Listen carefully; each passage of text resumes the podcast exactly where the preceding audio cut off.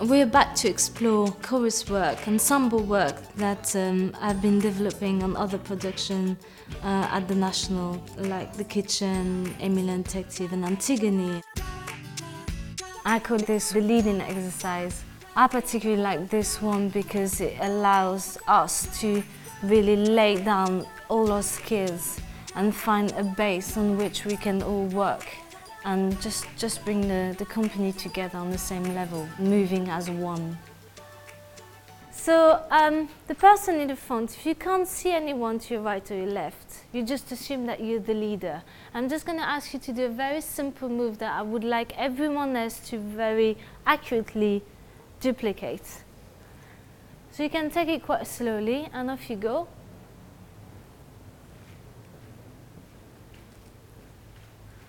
and do that a couple of times. Each time you, you do the move, I would like you to improve, improve it in terms of like its accuracy. Very good. Simple is the key, because then you know that everyone behind can follow you. But the challenge that you still need to enjoy yourself. Yeah? Now, how do we change leader? Let's imagine that you you're tired, you're fed up, you don't want to carry on with this move. You just have to either turn to your right until you see someone and then you pass on to the, to the next person or you go to the other side and off you go. Yeah? So as soon as you see someone, you just assume you're not the leader anymore. Yeah? So just shift and everybody's going to duplicate what she does and stop there. Victoria give us a very simple move.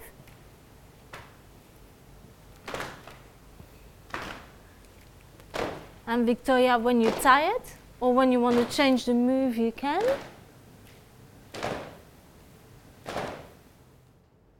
And if everybody does exactly what Victoria is doing, off we change.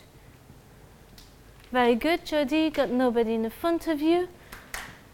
If you can't see Jody, for example, you can either shift to your right or left, or you can just assume that Jordan is going to do a very good job, so you just have to follow him.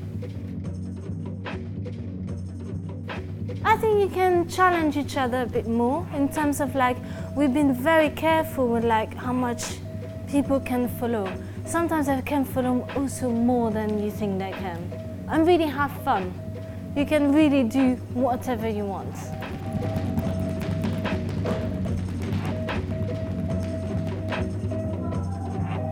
When you do a move, I'd like you to really like embody a character. Think about a story. Feel free to add any noises or uh, use your voice and breathing. Noises can really help embody the, the movements and make it more alive.